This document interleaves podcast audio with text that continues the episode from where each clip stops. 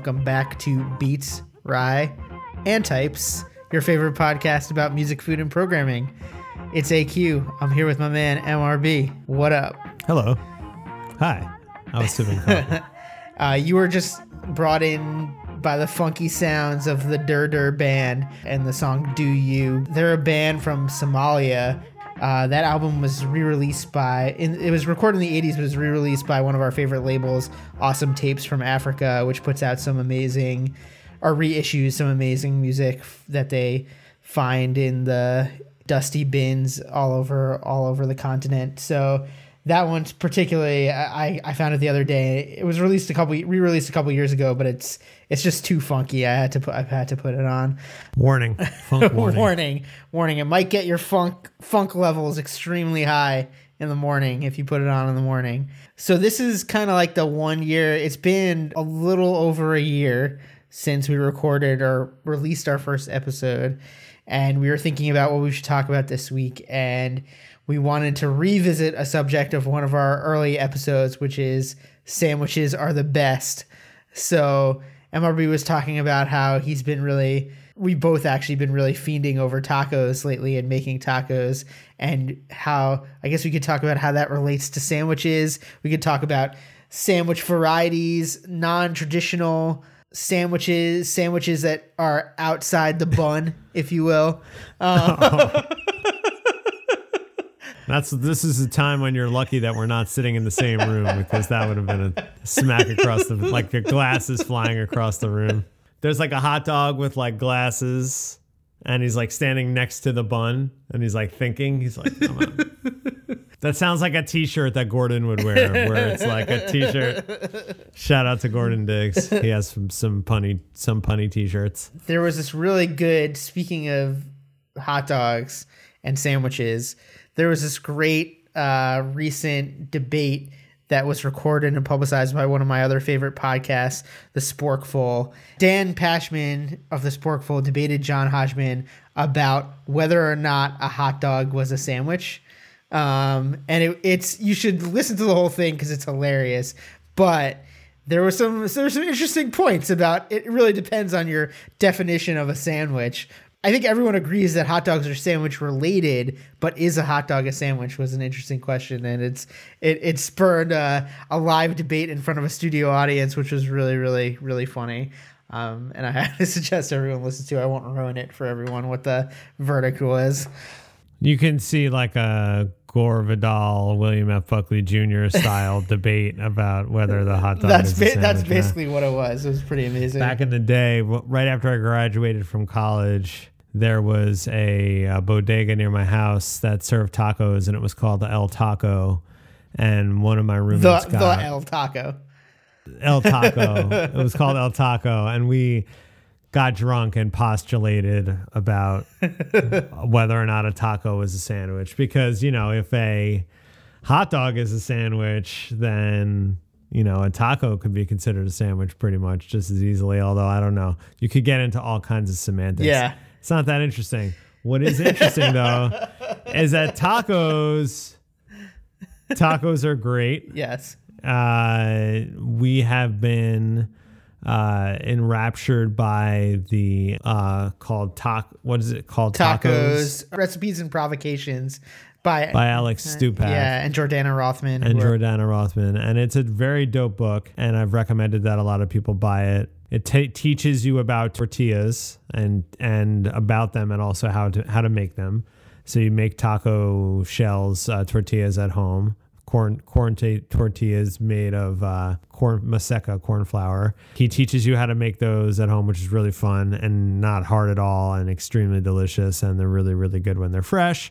And then there's all of these different you know fillings for the tacos and condiments to eat with the tacos and and the taco recipes are basically pairings of fillings and then the different salsas and sauces and condiments and stuff that you eat with the tacos and it's really good and uh, it has really making you know making tortillas making the different fillings has given me a deeper appreciation for how fucking delicious tacos are. They're really good. And there's very interesting non-traditional tacos we made. There's a short rib pastrami taco recipe where you make a pastrami that you brine for you know three to five days and then you cook that in the oven uh, for six hours and then you take that out and pull it apart and serve it on a taco with pickled mustard seed and uh, onions and i think that's that's pretty much it and some salsa too.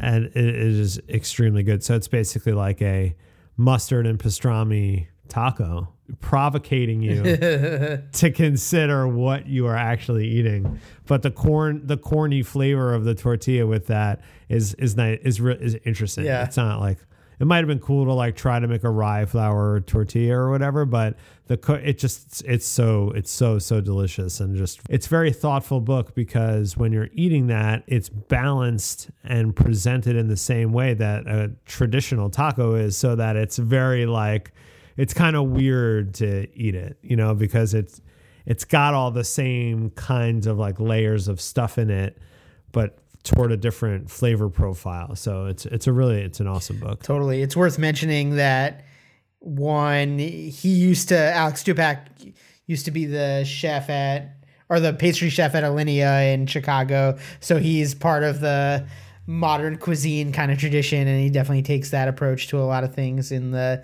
in the book which is cool. And also his restaurant Empellon which the book is kind of is extracted from is awesome and open in new york and you should go.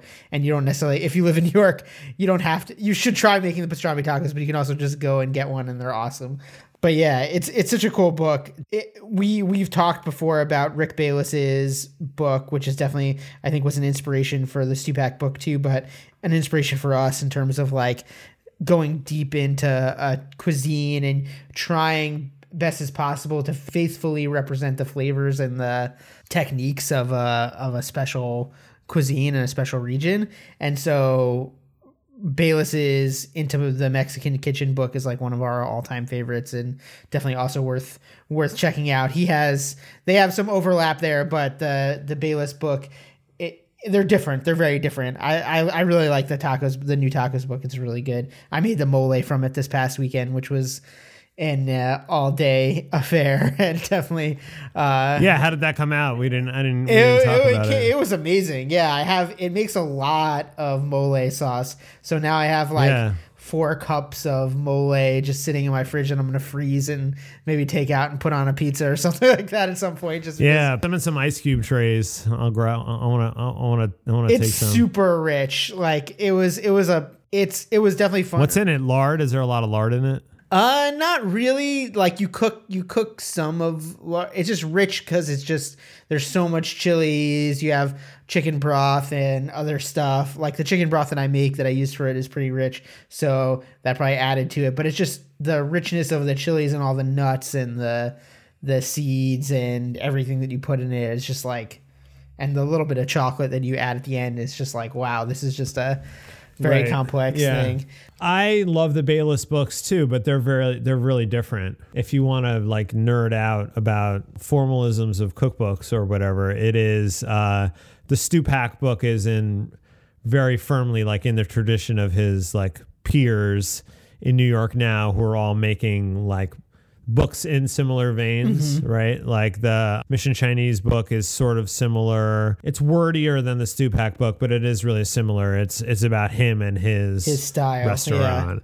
Whereas the Bayless book is like an old school kind of almost an anthropological style cookbook of like depending on which one you're talking about, because he has a bajillion books. But the the one where it's like The Into the Mexican Kitchen one, yeah. yeah, like I went to the market and this and that kind of thing. That's and that's like, sort of true, but it's also like I, I I actually thought that for a very long time. But then when you actually read through the entire book and you read some other Mexican cookbooks like the Diana Kennedy books, which Well, are which are like Kennedy is like the- even further right. to the anthropological Exactly. side. Like Yeah, there is yeah. like a whole chapter, a whole section of that book, which are definitely just recipes from uh Topolobampo or whatever is his Right, right, restaurant. right. But it definitely you're right. It's definitely like one is like a restaurant cookbook and one is uh Maybe it's a progression then, you Yeah. know, but they're both they're both great. I mean, the taco book is much shorter, shorter, more colorful, more personal in certain way. I guess I don't know, maybe not. the The Bayless books are the Bayless books are amazing, and so are the Diana Kennedy books too. They're just like. And you know, like the David Chang book and the Frankie's book, all those books that we, you know, that we like that are in that kind of in that style. Um, that hopefully, you know, our, our pizza book is sort of similar, but without without the restaurant part of it. I was gonna mention too, like about a year ago, I had sort of a taco revelation, which definitely has shaped how I wanted to dive into the Stupak book, which is I went to this place in LA when I was out there almost exactly a year ago, or a little over a year ago now, uh, called Guisados, which is like a famous taco place in downtown LA. And their style, guisado just means like stewed. And so I don't, I don't think it's actually named after a person, but it I think it just means a lot of stewed things because that's basically what the style of tacos is. It's just like there are certain things you just won't get there. Like I don't think they have al pastor obviously and they don't have some of the other like more classic taco fillings because all the fillings are like all prepared way ahead of time and are like big pots of stewed pork and stewed beef and stuff like that that they in different types of salsas and sauces that then they just place on taco on tortillas. But the important part is because they've done all that work ahead of time to make these stews the they make every single tortilla a la minute. Like literally you just like watch the people in the front like rolling pressing the tortillas shaping them cooking them and so every single tortilla you get there is made fresh like completely fresh. And that just like blew my mind. I mean i had had fresh tortillas before but they're like the meat was good but the star of the show by far is the tortilla. And like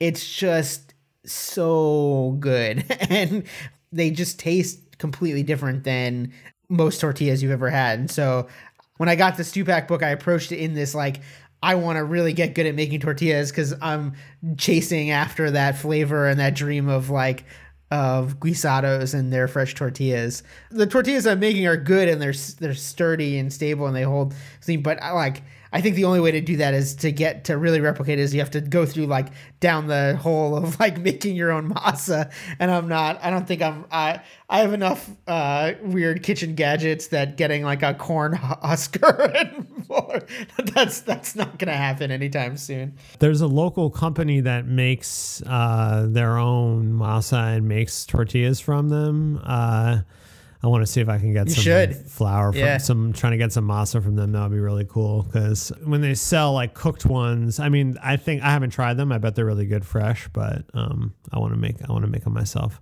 It's really fun. My children enjoy eating them too, which is cool because they're just more inclined to eat something if they see me make it, um, which is which is always fun, or participate in making it themselves. Yeah. But there's not a good way for them to really cook tortillas yet because you kind of have to like It's very the hot.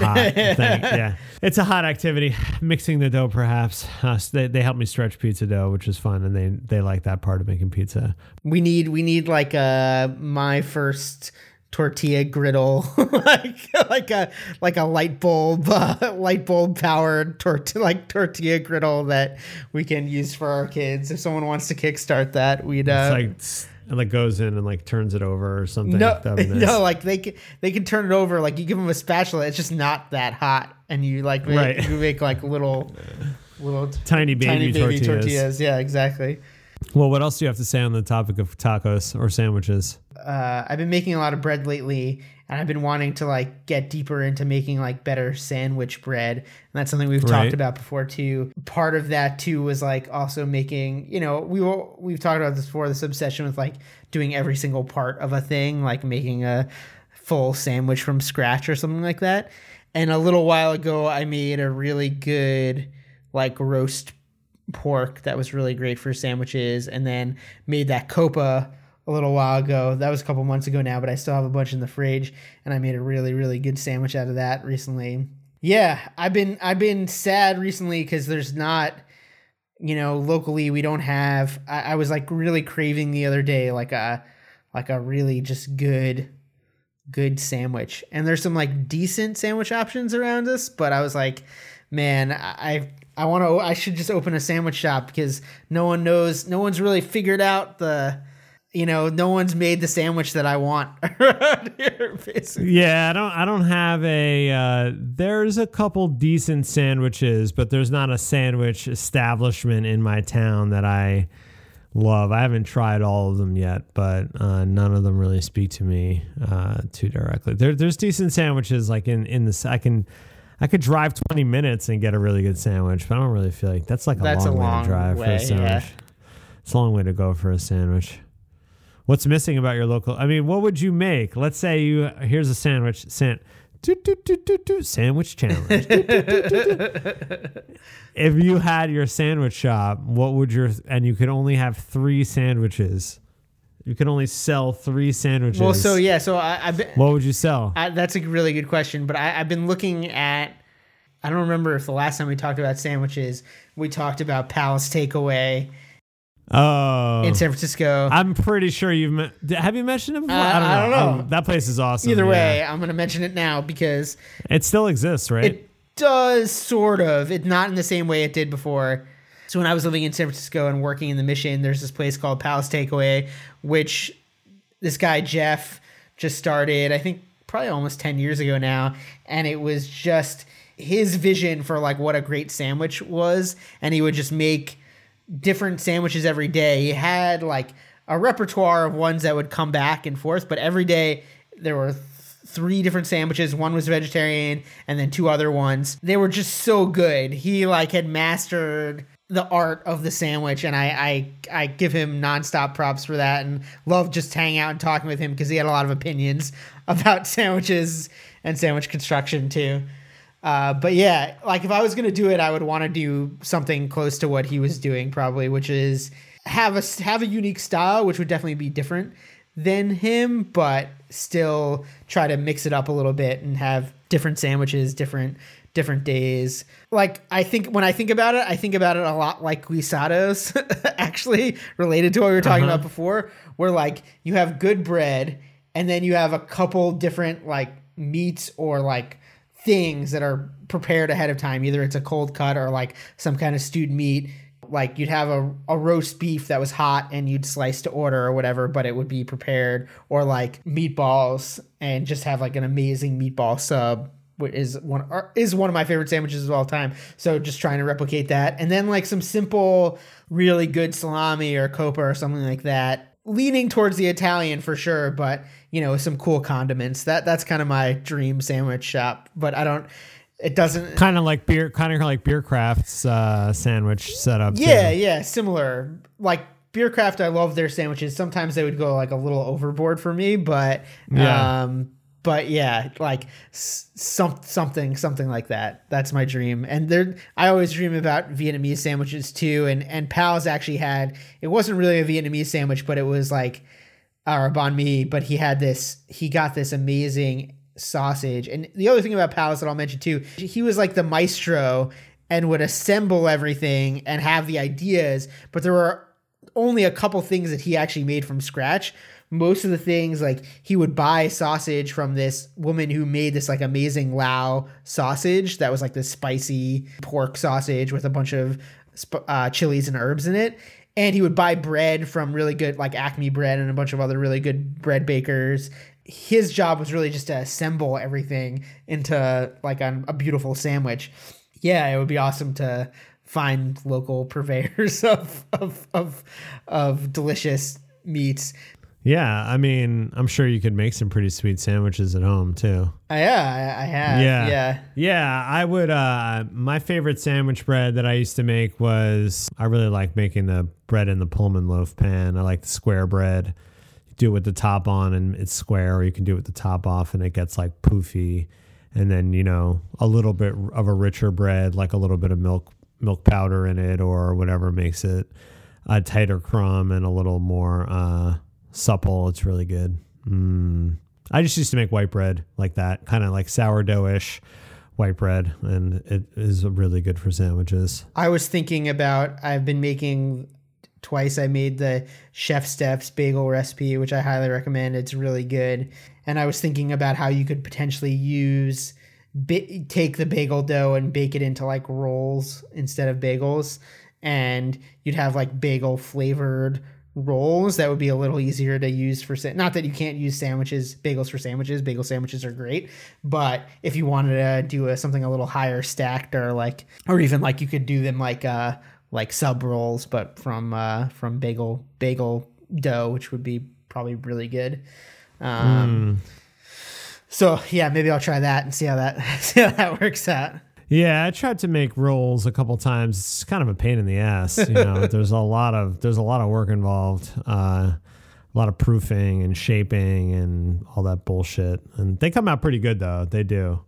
Like I made a hamburger. I wanted to. I made like a cheeseburger from scratch, like what you're talking Yeah. about once.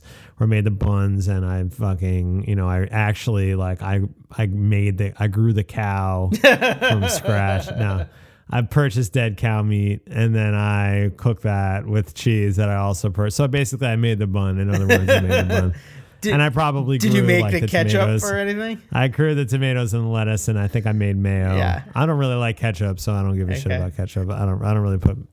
I don't put ketchup on cheeseburgers, but um, hamburger is a sandwich. Is someone saying that a hamburger? no is not a no i don't think anyone No. would disagree that I'm just trying to think about like in Prague, like they don't. I don't know if they really have like sandwiches there though. I guess they do that cool thing where they take a roll. oh i love that And Yeah, they poke the hole in it, and they shove the sausage in there. That's pretty that's baller. that's yeah They got the they got the the spike. Yeah. You could sell that. You could sell that shit. That'd man be dope. yeah that, Sausage poker.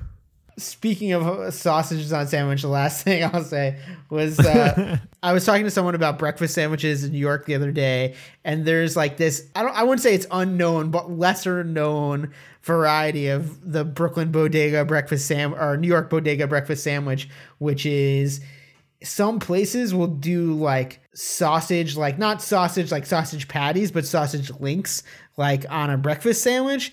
And if you find a place that can do that where they'll like split it in half and put it on the griddle and have that with eggs, like it's like a little maybe like they're like the sausages are usually like basically just hot dogs, but maybe like a little spicy. Oh man, I there was a place like that right by six jobs ago. They at the old, old, old intersect office on Bleecker Street. Johnny's had Johnny's had that. Johnny's would do that with That's sausage right, that's too, right, they would. Yeah, on yeah. 26th Street. Yeah, I used to get that all the time. It's the That was my best, yeah, shit. yeah. yeah. Um, but it's it's a it's a deeper cut. Most people just go for the bacon and egg, and like if you find some place that does the sausage, highly recommend get the sausage links because Shout out to Johnny's though. That's a really good little lunch counter. It's still there. It has a fancy new awning. I saw oh, that does the it? other day. I've been over there Uh, but so it's long. still there. George was behind the grill cooking. I bet if I walked in there, he'd be like, "Yo, where you been for the last? How long has it been?" I'd be like, "Oh, three years." yeah. yeah, that place is dope. If you ever want to have like a sit down breakfast and be a gangster, you can go there. well, thanks for joining us, everyone. And uh, yeah, you can. Um, we're gonna be posting some updates about the pizza book this week. You should follow us on Twitter, twitter.com slash beats rye types. You should tell uh, your extended family, maybe your cousin cousin Al, to to like us on on Facebook. Press that like button.